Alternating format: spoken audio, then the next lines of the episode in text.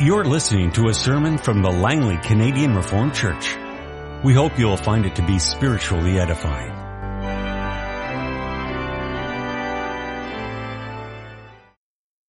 Our first reading this morning in connection with our text, which will be Psalm one twenty-four, our first reading is Second Samuel chapter eight, the verses one through fourteen. David is recorded as the author of Psalm one twenty-four, and it's in that connection, therefore, that we read about his the list of his victories here in Second Samuel eight. In the course of time, David defeated the Philistines and subdued them, and he took Metheg Ammah from the control of the Philistines. David also defeated the Moabites, made them lie down on the ground, and measured them off with a length of cord. Every two lengths of them were put to death, and the third length was allowed to live. So the Moabites became subject to David and brought tribute. Moreover, David fought Hadadezer, son of Rehob, king of Zobah, when he went to restore his control along the Euphrates River. David captured a thousand of his chariots, seven thousand charioteers, and twenty thousand foot soldiers. He hamstrung all but a hundred of the chariot horses. When the Arameans of Damascus came to help Hadadezer, king of Zobah, David struck down twenty-two thousand of them. He put garrisons in the Aramean kingdom of Damascus, and the Arameans became subject to him and brought tribute. The Lord gave David victory wherever he went. David took the gold shields that belonged to the officers of Hadadezer and brought them to Jerusalem. From Teba and Barothai, towns that belonged to Hadadezer, King David took a great quantity of bronze. When Tou, king of Hamath, heard that David had defeated the entire army of Hadadezer, he sent him, he sent his son Joram to King David to greet him and to congratulate him on his victory in the battle over Hadadezer, who had been at war with Tou. Joram brought with him articles of silver and gold and bronze. David dedicated these articles to the Lord, as he had done with the silver and gold from all the nations he subdued, Edom and Moab, the Ammonites and the Philistines, and Amalek. He also dedicated the plunder taken from Hadadezer, son of Rehob, Re- Rehob, king of Zobah. And David became famous after he returned from striking down eighteen thousand Edomites in the Valley of Salt. He put garrisons throughout Edom, and all the Edomites became subject to David. The Lord gave David victory wherever he went. We'll also turn to the New Testament, to Ephesians chapter six. We'll read the verses one through twenty. Finally, be strong in the Lord and in his mighty power. Put on the full armor of God so that you can take your stand against the devil's schemes. For our struggle is not against flesh and blood, but against the rulers, against the authorities, against the powers of this dark world, and against the spiritual forces of evil in the heavenly realms. Therefore, put on the full armor of God so that when the day of evil comes, you may be able to stand your ground. And after you have done everything, to stand. Stand firm then, with the belt of truth buckled around your waist, with the breastplate of righteousness in place, and with your feet fitted with the readiness that comes from the gospel of peace. In addition to all this, take up the shield of faith with which you can extinguish all the flaming arrows of the evil one. Take the helmet of salvation and the sword of the Spirit, which is the Word of God, and pray in the Spirit on all occasions with all kinds of prayers and requests. With this in mind, be alert and always keep on praying for all the saints. Pray also for me, that whenever I open my mouth, words may be given me, so that I will fearlessly make known the mystery of the gospel, for which I am an ambassador in chains. Pray that I may declare it fearlessly, as I should. Our text this morning is Psalm one twenty-four. It's one of the songs of ascents, songs that the pilgrims would sing as they made their way up to Jerusalem for the three times a year festivals. Psalm one twenty-four, a song of ascents of David. If the Lord had not been on our side, let Israel say, if the Lord had not been on our side when men attacked us, when their anger flared against us, they would have swallowed us alive. The flood would have engulfed us. The torrent would have swept over us. The raging waters would have swept us away. praise be to the Lord, who has not let us be torn by their teeth. We have escaped like a bird out of the fowler's snare. The snare has been broken, and we have escaped. Our help is in the name of the Lord, the maker of heaven and earth. Beloved congregation of our Lord and Savior, Jesus Christ, the last verse of Psalm one twenty-four is very familiar to us. It's the one that we confess every time we gather together as church to worship Him. We confess that our help is in the name of the Lord, the maker of heaven and earth. And so this psalm is famous for that reason. This ties very closely with that other famous psalm that's very close by to this, Psalm one twenty-one, with that question, that question that that is so persistent in the hearts and in the minds, in the lives of all people, really. Where does my help come from? Where does my help come from? It's a persistent question for all people, even for believers. It is a question that constantly comes into our minds and into our hearts as we face the realities of life in this broken world. But for the people of God, for those who have been called by God into His covenant, into that relationship of of salvation and love and peace that He gives, into that formal and binding and beautiful relationship, as much as that question comes to mind and comes to heart, so much does the answer come before us in God's Word, as it is again this morning. Where does our help come from? Our help is in the name of the Lord. And so it is that David urges God's people. David urges us, the Holy Spirit urges us to take that confession upon our lips today and tomorrow and the next day and every day of our lives. As long as God is loving and faithful, our help is in the name of the Lord. So let the church confess that. That's our theme this morning. And we'll follow David as we consider that theme, and we'll consider along with him as, as he goes to that, that area that is perhaps difficult to go to. What could have been, what would have happened if the Lord was not our help? And then we'll consider along with him not what could have happened, but what did happen. And that will lead us to the response for today. What, what do we live in? What reality do we live in in knowing that our help is in the name of the Lord? Psalm one twenty-four begins with sort of this, you might even say, awkward break in verse one. If the Lord had not been on our side, let Israel say. If the Lord had not been on our side, there's this, this almost stutter, this repetition, so that David can, can call all of God's people to say this along with him. And so at the very outset of the psalm, we see that this psalm is very much written in the covenantal context. What's, what's the covenantal context? I've mentioned the word several times already in prayer, introducing the law. What is this covenantal context? Well, the covenant is that relationship that God has established with us, whereby He promises to be our God, and He promises to make us His people. It's that relationship which He has, has made binding upon Himself, but in which He also calls us to respond.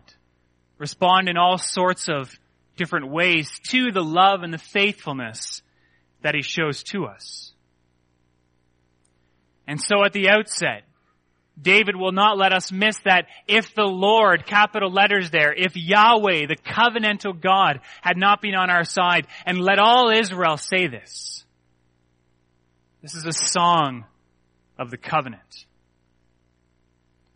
And so David calls the whole assembly together, and he calls all believers everywhere and at all times to take stock and ask themselves and each other the question that he goes on to ask, what if? What if? What if the Lord had not been on our side? Now, it's not put exactly in the form of a question, but that is essentially what David is, is calling us to do, to ask that question, what if? What if the Lord was not on our side? And then David goes on to, to say, well, why would we need the Lord on our side? What difference does it make? Why do we need the Lord on our side in the first place? What's the big problem? Well, the big problem that David is writing about in this psalm is the enemies that stand against him and all the people of God. God's people are under attack. And so David says, what if the Lord had not been on our side when men attacked us and when their anger flared up against us? And David knew all too well, didn't he? You know the life of David. Children, you've, you've learned, I'm sure, about David and all the battles that he fought, all the battles that he faced. He knew the attacks of evil men. He had lived by the sword for the entire time that he was anointed by God to rule over God's people. He wouldn't have had to search too far in his own memory to recall what it was like to stand up against Goliath, that giant who was blaspheming against the Lord. David stood against him as a, as a young man with one simple weapon in his hand. What if the Lord had not been on our side if he st- when he stood against David, uh, Goliath? What if the Lord had not been on, on his side as he stood against Saul when Saul was relentlessly pursuing his life? Or when he found himself caught among the Philistines, those arch enemies of the Israelites. The king had him in his own court. David, this mighty warrior, could have put him to death. What if the Lord had not been on his side? David knew what it was like to stand against enemies. And he wouldn't have had to go too much further back into Israel's history to know what it would have been like if God had not been on their side as they faced their enemies. The Israelites faced a long line of enemies. They, they, they stood up against the Egyptians who had oppressed them. They were attacked ruthlessly in the desert by the Amalekites. They had fought a war against the Ammonites. They fought against the Moabites. Every nation that was around them was their enemy. They were constantly under attack. The book of Judges is a catalog of those attacks and also often of their losing those battles. God's people were people under constant attack. They had many, many enemies.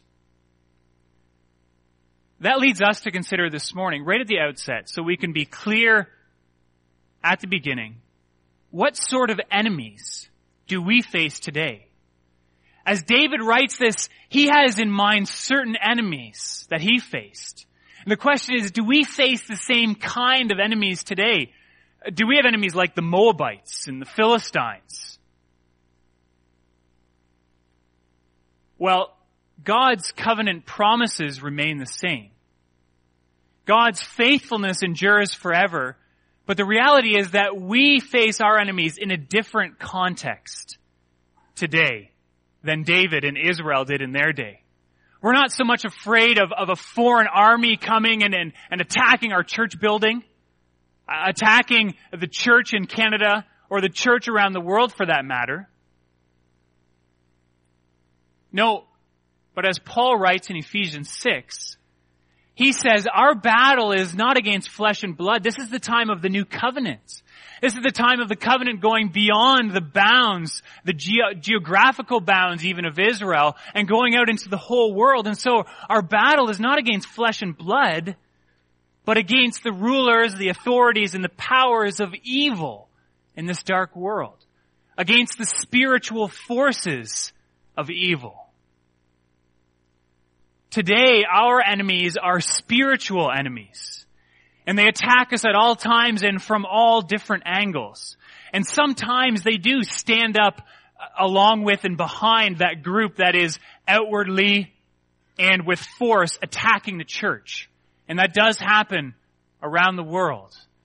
It's a reality that, that still the church can, can see a defined group of enemies, people even, nations that stand against them. But often, in this new covenant age, the, the ways and the, the means of evil are different. They're more subtle and more deadly. We are under attack. The chief ally and, and leader of our enemies is, in fact, the same one who stood with the Ammonites, the Egyptians, the Moabites when they went up against Israel. And that is Satan, the serpent, the devil. And so we too, we know of enemies. We fight this battle every day against our enemies. We know how powerful they are.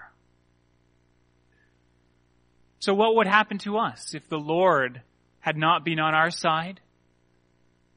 Well, the same as it was for David and for the people of God in his time, it would have been utter destruction. We would have been swallowed up alive. Striking that David uses this imagery of a snake swallowing up his prey. David, too, knew of the serpent, the snake, who was the enemy of God's people. We would have been, we would be as powerless against our enemies as people facing a flood. That's what David goes on to say. They would have swallowed us alive. The flood would have engulfed us. The torrent would have swept over us. The raging waters would have swept us away. We know, too, how, how powerful and powerfully destructive a flood is. Sadly, we know that all too well. You've probably seen images at least, or even video of the flood that came up against Japan when they faced their tsunami, that, that flood that just washed away buildings and cars and people along with it. We know the tsunami in Indonesia, where it wasn't just houses and cars and boats that were swept away, but whole towns and villages that went under the waters and never came up again. A flood is an absolutely and powerfully devastating disaster. A thunderstorm may strike a few. An earthquake affects many, but a flood holds no prisoners. We know the power of a flood. We know that the Lord sent his judgment against the world through a flood. And all mankind was put to death except for Noah and his family. If you line up all the enemies that God's people have faced in the past, the people didn't stand a chance. They would have been utterly destroyed. If you consider our enemies today, how powerful is Satan in this dark world? Just read the news. Hear of the events in Colorado. Hear of the natural disasters. How powerful is Satan in this dark world? And how much of the world has not capitulated to his agenda? Even as, as these terrible things happen, these terrible crimes happen, yet Satan's ways and Satan's agenda continue to be carried on by this world. The very one they follow is the one who is attacking them.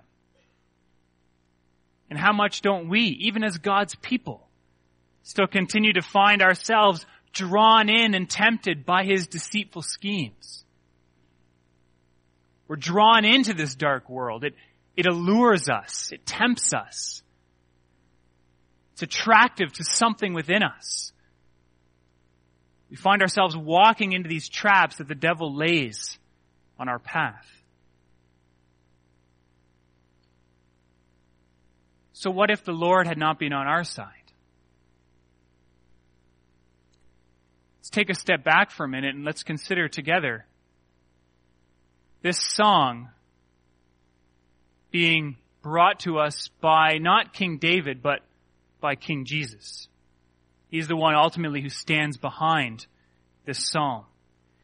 Consider if King Jesus is giving these words to us to put on our lips, how much more pointed the words of this psalm become. What if Yahweh, what if the God of the covenant, the Heavenly Father, had not been on his side when evil men stood against him? When they attacked him, when they plotted for his life, when they falsely accused him, when they sent him to death, we surely would have perished eternally. Yes, it would have been a return to the flood, a return to universal judgment and condemnation. The hopes of God's people would have remained buried with him in the grave, where he would have stayed if God was not on his side. What if the Lord was not on our side? But the Lord was on our side. He is the Lord of the covenant. He is on our side. He's the faithful God. He's the God who promises and does not fail on those promises. Christ was being attacked on the cross by wicked men because God was on our side. God at that moment was fulfilling his promise to give a Savior and to redeem his people from their sins. God so loved the world that he gave his one and only Son. And so Satan laid his trap. He pursued his schemes. But God was on our side. And he displayed his loving faithfulness to his covenant promises by raising Jesus Christ up from the dead, victorious over sin and death and the devil.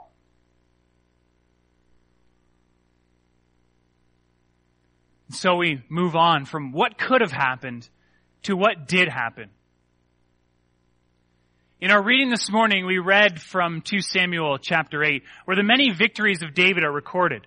And a roster of success like that, David conquered these people, killed lots of people here, took over this country, these guys paid them tribute.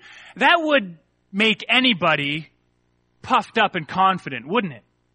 In fact, it, it did for David. And at one point in his life, he was tempted to take a census to see how powerful he had become. And how many times haven't we experienced this in our lives as well? You come up against something that is just overwhelming. You feel completely powerless against it. You realize that there's no way that you can conquer what stands before you. And so you get on your knees and you ask God for help, because you know that your help is in his name. And then, and sometimes it's even surprising to us, but it, it shouldn't be surprising because of how powerful God is. What once seemed unconquerable is conquered. That trial that stood before you like a mountain that you could never get over, you find yourself at the top. You made it. You've been delivered. You've been redeemed. The problem is, what happens after that? What's often our reaction after or at that moment or after we overcome? So easily that the thought comes in, hey, I did it. I overcame. I, I was strong enough. I wasn't overcome. I wasn't overwhelmed. I avoided all the pitfalls. I made it through. And the help that the Lord most certainly gave, it is forgotten by us or underplayed, so that our own pride is, is puffed up. And this is perhaps the experience that David is, is writing against as he pens this psalm. Because it's true that David faced enemies. But it's also true that David so often overcame those enemies. What, what characterized David's reign wasn't defeat, but it was victory. Victory after victory. That list from two Samuel eight is completely staggering. Those enemies that David conquered, and it's just sort of routinely listed off there, those are the enemies that had been oppressing God's people for so long. Ever since they came to the land of Canaan, and even before that, they had been oppressed by enemies. And two Samuel eight is almost offhand in its catalog of victories. Philistines, oh, no problem. Take care of them. Ammonites, please. Arameans, done. Moabites, piece of cake. And so lest the people of God become puffed up in their pride, David calls them together to remember that the Lord was the one who gave the victory. He calls them to confess together that these victories would not have happened unless the Lord was on their side. Because that's the reality. And that's what David wants us to remember. That's what the Spirit of God wants us to remember. We may not always be aware of it. We may not always appreciate it. We may not always feel it. But the fact remains that it is God who secures us, who protects us, and who gives us the victory. And this goes back to that interplay at the very beginning of the psalm. It's because of God's covenant with us. He's called us to be His own. He's promised to be faithful to us. Yes, without the Lord, God's people would have been ripped apart. If not by Pharaoh, then by the Amalekites. If not by the Amalekites, then by the Ammonites or the Amorites. And if not by then, and by the Canaanites, and the list goes on and on and on of the enemies who could have torn the people of God asunder, but didn't, because God is faithful. And so how does David describe what happens for the people of God? I, I love this metaphor in, in verse seven. He says, we've escaped like a bird out of the fowler's snare. The snare has been broken, and we have escaped. Those days, people would use nets. They'd, they'd lay them on the ground in a place where, where birds, waterfowl, ducks, or pheasants, or something like that, would, would congregate. They'd lay their nets on the ground, and they'd, they'd wait for the birds to, to come over the nets. Maybe they'd bait them. And then when enough birds were on top of the net, they'd, they'd pull their strings tight, and the, the net would snap shut over all the birds, and then they would use those to eat or for sacrifice or whatever they might use those birds for. Well, that's a snare. That's the kind of snare that, that David is talking about. Not sure if, if we're too familiar with snares like this. So let me try to put it this way for the children and for all of us. It's sort of like a fly swatter. It's a little different, but the imagery is the same. Have you ever used a fly swatter? You know, if flies are, they're annoying. They buzz around and they land on you and they get on your food. And so sometimes you just want to swat them away. You just wait till a fly lands. It's unsuspecting. And you swing that swatter as flat, fast as you can. Well, imagine you're using a fly swatter, but someone, without you knowing, came and they cut the middle right out of that fly swatter. So the only thing that was left was a little bit around the edge. Do you know how frustrating that would be to try and kill a fly with that fly swatter? You could be the best fly swatter in the world. You could have all the right tricks and know just the, the right angle of attack to come at them so that they're unsuspecting. You swing your swatter, and every single time that fly would just buzz away because there's a hole in your fly swatter. That's what it's like for Satan when he tries to attack the people of God. Just like that hole in the fly swatter, he sets his net, he sets his trap, everything's perfect, and then he pulls the string or he swings the swatter, and we just escape. Because there's a hole in his net. There's a hole in his fly swatter. He can't touch us. That's what David says. We've escaped like a bird. When there's a hole in the net of the fowler, the bird just flies away, free as a bird.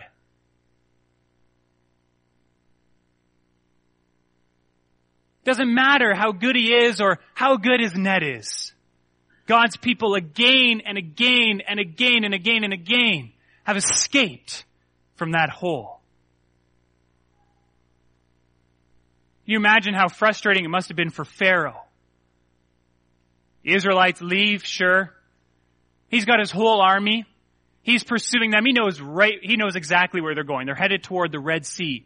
They're going to come up against the Red Sea. They don't stand a chance there. He'll pin them, grab them all, bring them back, keep them as slaves so they can do his work for him.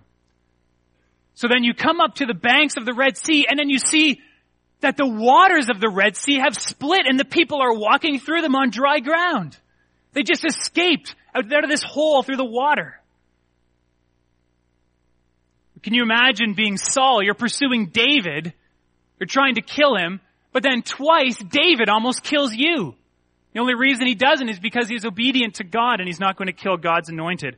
Or Achish, king of Gath. You've got David, this mighty warrior, the future king of Israel, your enemies, right in your court. And what happens? You believe that he's insane and you let him go, free as a bird. Our Lord Jesus Christ also experienced this in his life.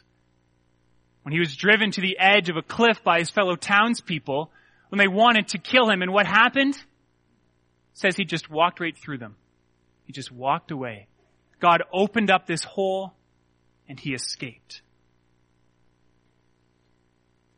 But you know that at the end of Christ's life, his enemies got exactly what they wanted. They laid the bait, they sprang the trap, they swung the swatter, and they caught Jesus in their trap of deception and lies. They put him to death on a cross, shamed and humiliated, abandoned by everyone. But, and this must have been so frustrating to Satan and all his demons, he escaped like a bird from a net. His Father accepted the sacrifice for sins that he was making, and so he escaped free. But not only him, but all of God's people with him. God accepted his sacrifice and he vindicated him and he lifted him up from the grave. And then he brought him up to his right hand in heaven. So that Jesus flew through the heavens, as the author of Hebrews writes in chapter four. What's going on there? Well, that's God's covenant love in action. That's God's saving love in action. Satan plans and schemes and traps, but it's always in vain. So what is for us today? This protection and escape that is consistent for God's people throughout their history, and it's consistent with our lives too. Of course it is, because we too know of that loving relationship that we have with God. We know of his covenant.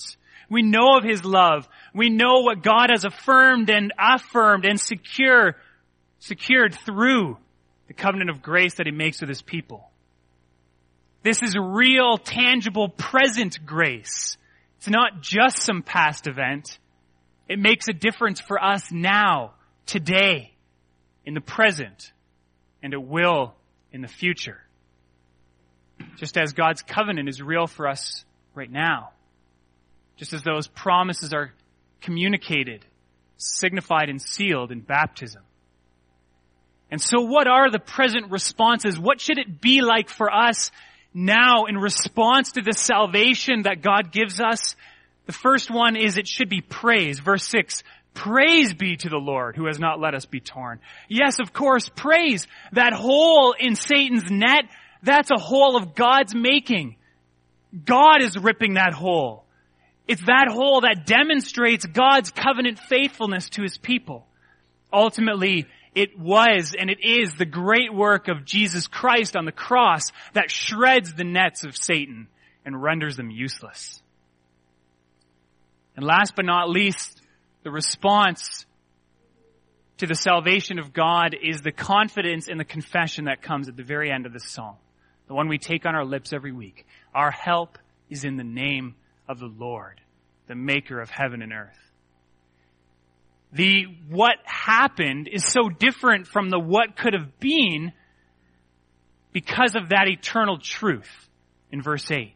Because our help is in the name of the Lord. That's the point of this whole psalm. We have a helper. We always have a helper. As long as his name is Yahweh, as long as he is the Lord of the covenant, we have a helper. The powerful Lord who created heaven and earth is the powerful Lord who fights our battles for us.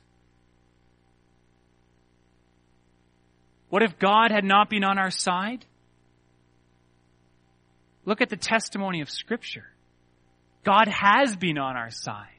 Again and again and again and again. Consider the reality that God sent His Son into this world to redeem us from our sins and from the clutches of Satan. God is on our side. Let us never stop confessing that our help is in the name of the Lord, the Maker of heaven and earth. Amen. This has been a sermon from the Langley Canadian Reformed Church. For more information, please visit us on the web at w w w dot langley can r c dot org.